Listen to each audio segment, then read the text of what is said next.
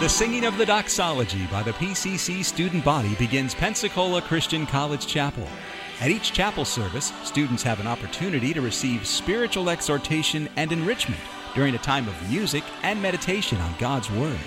This podcast shares selected recent chapel messages from guest speakers, faculty, and staff.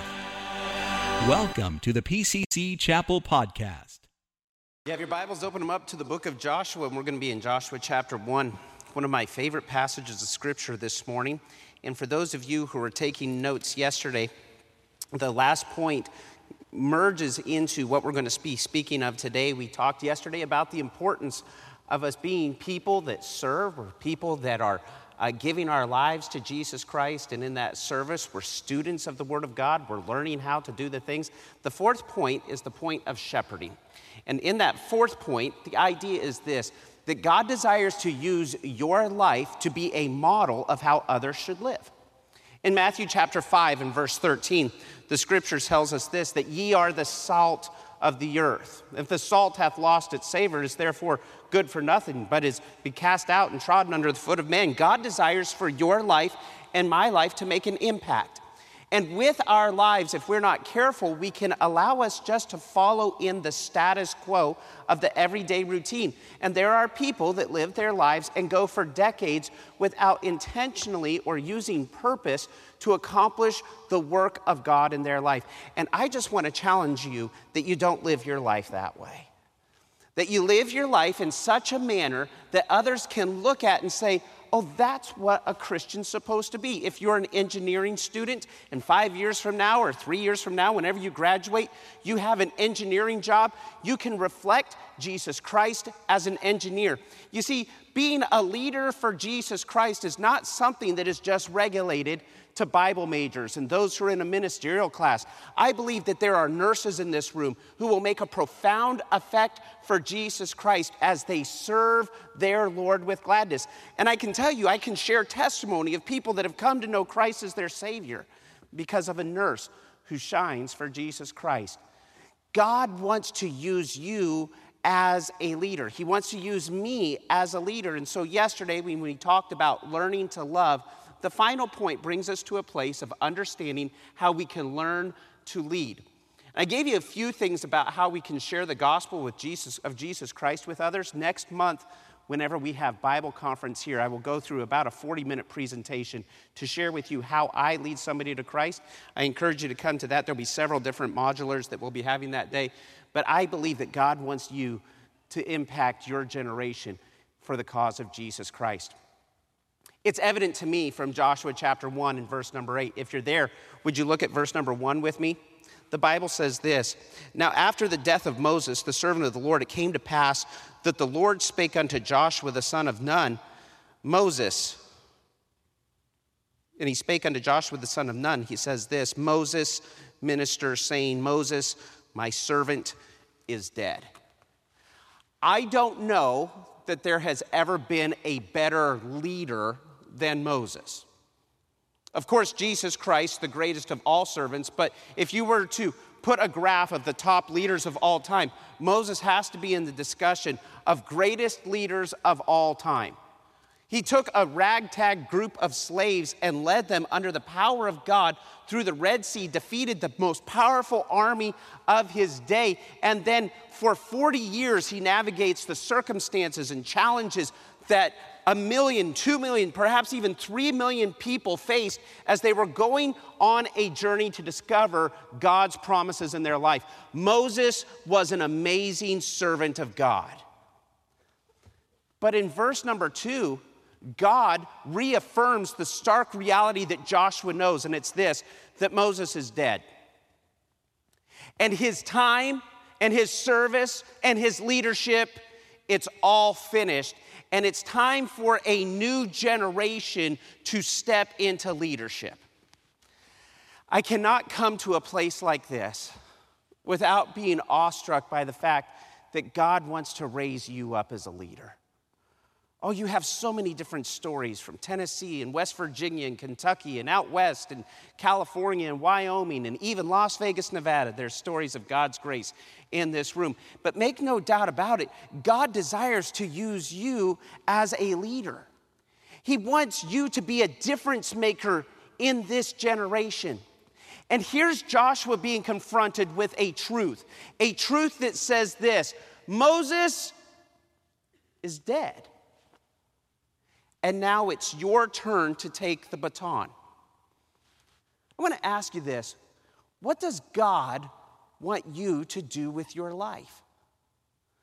Oh, you might say, I'm, I'm a business major. Great. How is God going to use you as a business major to advance his kingdom? You might say, I want to start my own business. Great. How does God want to use you to advance his kingdom? You might be a graphic designer. And I, I, think that perhaps God has more for your life than being able to make six figures in a in a occupation someday. Now, I'm all for you making six figures. I want you to be wealthy. I want you to have many resources. But if the goal of our life is so that someday we can drive a Mercedes Benz or have a Harley or have a big house and be able to go on lavish vacations, not that any of those things are wrong, but if that's our focus of life, then haven't we missed out on what our calling is? Because to me, it seems awkward that Jesus would come and take nails in his hands and a crown of thorns upon his brow and have his back be beaten and be leaving the throne room of heaven to be put into a manger so that we could afford to get our nails done every few weeks. If you agree with me, say yes. And so, what I want to challenge you is this that God wants you to lead. Not that there's wrong with any of those things. But God wants us to lead, to lead. And if we lead, it's going to start, number one, with service to our community. The Bible says this in Mark chapter 10, verse 44 and verse 45 And whosoever of you will be chiefest shall be servant of all. For even the Son of Man came not to be ministered unto, but to minister and to give his life as a ransom for many. God wants you to be a servant now. If you have ambitions to do great things for God, then I challenge you to be serving now. Where do I serve? Serve in your room. Don't be the slob in your room. Let me say it one more time. Don't be the slob in your room. Don't be the person that's just like, oh, this is just the way I am. I'm so crazy. I got to get my stuff together. No, be a person who serves your roommates. In your collegian, be a person who is serving. Well, I'm not an officer. Then serve. Wherever you can find a place to serve. Yesterday, I talked about being involved with Christian service. All of us should be involved in Christian service.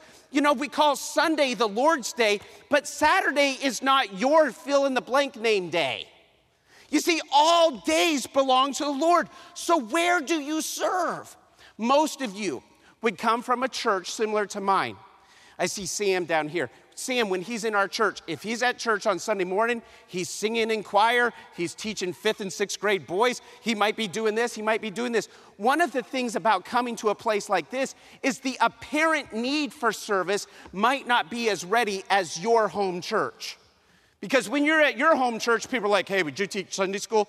I just got back last night at midnight. Perfect, here's the curriculum. And when there's a choir special, they're like, here, would you sing in the choir? And would you help out with the nursery? And would you be able to? Why? Because you have a whole year of Christian college experience. You're ready to serve. But the apparent need for ministry might not be as evident here, but in your life, you need to serve. You need to go into the community. When I was a freshman, I didn't know what I wanted to do, and a guy named Brian Ethington said, Why don't you come with me? And we went for a whole semester, we went to a graveyard that had gotten overrun and there were weeds and debris and trash. And we went to this local graveyard, and every Saturday, a group of about 12 or 15 of us guys, we weeded it out. We took uh, shovels and rakes and we cleaned out the place. And then some of the neighborhood people were wondering, what's going on over here? And we started a Bible club there because the kids started coming out and helping us weed and rake and blow leaves. It was awesome because service always brings opportunity. And I don't know if you're a speaker. I don't know if you're a person who likes to work with kids. I don't know what your skill set is. My point is this you have to serve. How does Joshua get the wonderful opportunity to give his life in service as the leader for the children of Israel? Can you imagine him sitting there waiting for Moses as he's 40 days and 40 nights at the top of the mountain? He carried Moses' bags and took care of his rod whenever he was doing other things. He was just a servant. Oh, God wants you to serve. He wants you to serve with grace. But I want to tell you this we need you to serve your generation. Your generation needs Jesus. It's easy for me, and the older I get at 45 years old now, it's easy for me to look at this generation and to become afraid. I look at things like Chat GPT, and I'm like, oh no, the Antichrist is upon us. AI, what's to happen here? And as a, as a person who's growing older, there are circa, I, I don't know what a snap or a TikTok is. I'm not hashtag trending on the gram. I don't know these things. To be honest with you, there's so much about the opportunities that are all around this world that you have as second nature. They're incumbent upon you. You grew up with them. Uh, the other day, I was, take, I was talking to somebody and I had written out a whole note like this because I use paper and pen, so old. And so I had written out a whole note like this. And I said to a guy who's in his 20s, I said, hey, uh, why don't you take this and go write it down and then uh, bring it back to me when you're done? He said, okay, Pastor Matt. And he came over and he took his phone out, took a picture. Here you go. And I remember thinking, that's really smart. Because for him, I can take care of those notes and I can take care of those problems. I had spent five or 10 minutes writing out a note like this, and he clicked, done. Anything else you need, sir? Oh, you're awesome. You have a generation and you can speak to people in a way that I can't speak to people. You have peers that speak a different language. We don't even know what the words mean for crying out loud. We are lost, no cap. When you talk about our drip, we're thinking about our coffee. We have no clue what is going on. You guys speak in a different way. You guys look at life in a different way. You understand this world in a different way. And I'm just saying this it is your generation, and God's called you to serve your generation. Would you lead your generation? Moses said to Joshua, oh, excuse me, the Lord says to Joshua, Moses, my servant, is dead. Oh, I look at this place and I'm in awe of what God has done for 50 years. But 50 years from now, and I don't want to speak for anybody else, but I doubt that anybody on this platform is going to be up here. I hope I'm not. But some of you should be. Some of you should be over there taking care of whatever PCC care is 50 years from now. 25 years from now, somebody should be taking, we'll go 50 years for Dr. Atkins over here in this room, there could be the next president of Pensacola Christian College. In this room, there, there should be the next president of Pensacola Christian College. And I'm just telling you this that God wants you to serve your generation. Would you serve your generation? Look what the Bible says in verse 3 Every place that the sole of your feet tread upon that I have given unto you, as I said unto Moses from the wilderness and this Lebanon, even unto the great river, the great river Euphrates, all the land of the Hittites, unto the great sea toward the going down of the sun shall be your coast. God wants you to serve your community. But number two, I want you to understand this that God wants you to stand in conflict. In 2 Timothy chapter 2 and verse number 4, the Bible says, No man that warreth entangleth himself with the affairs of this life, that he may please him who hath called us or hath chosen him to be a soldier. Remember this that comfort is the enemy of change. I've been privileged for 24 years now to work with college students on almost a daily basis. And I love Pensacola Christian College, so don't, don't take this wrong, but one of the things that I struggle with when I talk with students from Pensacola Christian College, students like you and students like me, who when I was in school, I heard a statement similar to this many times. What do you want to do? Oh, I want to, and they would talk about whatever their occupation's going to be. And I've heard this statement multiple times. you know, I don't want to be rich. I don't want to be poor. And then I've heard this phrase so many times from college students I just want to be, and they use the word comfortable. Now, I get that. I, I know that each of us, it's nice to have a few bucks so that if we want to go buy uh, Culver's and get one of those beautiful butter burgers, it's not going to wreck us, right? I know what that's like. But I'm afraid that in our culture, and in our time where God's called us to be soldiers and to war and to fight the good fight of faith and to take up the mantle of service, I'm afraid that many of us balk from that responsibility because it makes us uncomfortable. And mark my words, if God's going to use you to challenge and change your generation and bring glory to the name of Jesus Christ, it's going to be uncomfortable. There's going to be things that just don't make sense. There are things that are going to be hard. There's going to be um, times when you're not getting the mental health days that you deserve. You might have to work more than your 40 hour a week space, and somebody's not going to be cognizant of your mental well being because working for Jesus as a soldier, it's hard. It's hard to get up and say, We're going to go take down Jericho. What's the battle plan? Shut up and walk. What are we doing on Tuesday? Shut up and walk. And for a week to just walk around the walls of a building, that's weird to be the person who stands up and says, This is the battle plan. Well, that's the lousiest plan I've ever heard. Moses would have probably used his rod to do something, but you're not using the rod. What are you using? You're just going to walk around a wall? Yes, and then what? And then we're going to wipe them out. You're going to stand in conflict. There'll be times when other Christians will look at your life and they will jeer and mock your stand for Christ. There'll be times when your peers who don't know Christ will look at you as the most strange duck in the world. And there'll be times when the enemy will actively fight against you. I want you to know serving the Lord is the greatest life ever. But sometimes it's hard. And sometimes you have to stand in conflict.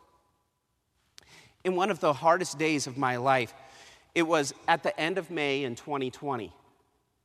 And a group of pastors in the city of Las Vegas and I, there was about seven of us, gathered together in City Hall to present to our governor a plan to reopen churches throughout the state we believed that we were going to have assurances to be able to open churches up. The Targets had been open, the Walmarts were going to be open, and in the next week, Caesar's Palace, the Mirage, the MGM, and all of the casinos in the city of Las Vegas would be open at 50%. And we presented an opportunity to be uh, open as well. So we presented and we had pretty strong assurances that the churches would be open and allowed to open up under the guise of uh, these COVID restrictions up to 50%. Those expectations were dashed. And there were two rooms of thought. Actually, there was three. There was one room of thought that said, um, we're just going to do whatever the government tells us to do. The second room of thought was, we're going to uh, go and tell them, it doesn't matter what you say, we're going to open up anyway. And then there was a third room of thought, which I was in, and that room of thought was, we don't have to go and spread our business around to everybody. Just like Daniel, when he heard that there was a proclamation that he wasn't going to pray, he didn't sign a petition and say, Down with the king. He didn't do that. He just went back to his place, opened up the curtains, and prayed three times a day. And so that was our posture. On May 31st, whenever all of the other places were about to open, a group of pastors said, Okay, we're going to have services that day. And one of the most ardent and vocal people had gone all the way to the Attorney General's office and said, We're not going to open. Excuse me, we're going to open. We're going to open. Doesn't matter what you say. And we had just kind of remained quiet, but we had planned to have services. At five o'clock the morning, the day of the services getting started, he called me up and he says, Hey, I just got a phone call from the Attorney General's office. I said, What'd he say? He said, If you have services, we might fine you or even arrest the people that show up that day. And so we've made a decision. This was at five o'clock in the morning. We've made a decision that we are not going to have services. said, Okay. He said, I want you to know. I told him that if they came after us, they would have to go after Matt Tice over at Liberty Baptist Church because you're having services today. And I said to my friend, I called him by name, I said, Why did you say that? I just thought they should know. Thank you. Our services were supposed to start in three hours. And that morning at five o'clock, I got that phone call, and I remember walking over. I remember walking over to where Ashlyn's room was and looking at her peacefully sleeping, and Bethany and Charlotte and Luke. And I remember thinking, what if I go to jail tonight? And it seems trite and trivial four years later, but it was a very real concern that morning. And I got emotional. And I remember saying before the Lord, Lord, these are your kids. This is your church. We're doing what you want us to do. We believe. And I went and said to my wife, This is what's happening. And I, I told her, This is who you call, and this is the lawyer that you need to talk to. If, if something happens today, I just want you to be prepared. And she said, This is what God wants us to do. You can be strong and of a good courage. What a wonderful thing. You say, What happened? Nothing. No one showed up. No one came and barred our doors, chained us up. It was a, it was a whole lot of saber rattling, but I remember on that morning thinking, would I be willing to go to jail for the cause of Jesus Christ? It's scary when you're in that position. And some of you will face those same things. Look at what verse 5 says There shall not any man be able to stand before thee all the days of thy life. As I was with Moses, so shall I be with thee. I will not fail nor forsake thee. Oh my goodness.